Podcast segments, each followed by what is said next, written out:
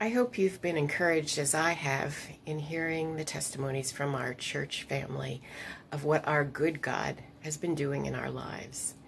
The psalmist invites us to taste and see, and we will find that God is good.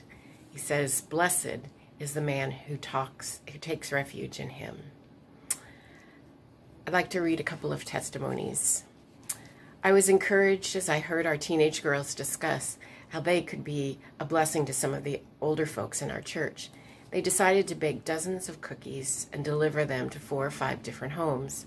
I was with them when they delivered one of the plates of cookies, and it was obvious that they truly encouraged that saint.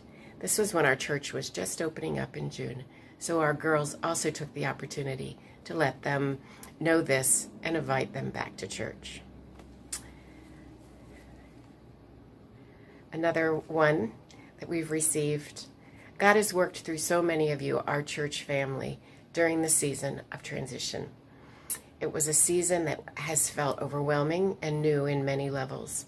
This church family, though, kept reaching out with encouraging texts, homemade cards, sourdough bread, Oreo cookies, meals, gifts, prayers, and the list goes on and on. We felt loved and cared for during the, this isolated season, and we praise God for you and the way you give so generously.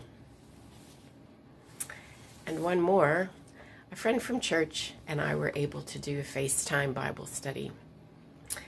I would have, it would have been a difficult season for me to attend a Bible study during the week at church, but we were able to hop on FaceTime after the kids were in bed without leaving our homes. Isn't God good? And isn't it good that we are able to do things that would bless other people? He tells us in Ephesians 2:10, "For we are his workmanship, created in Christ Jesus for good works, which God prepared beforehand that we should walk in them."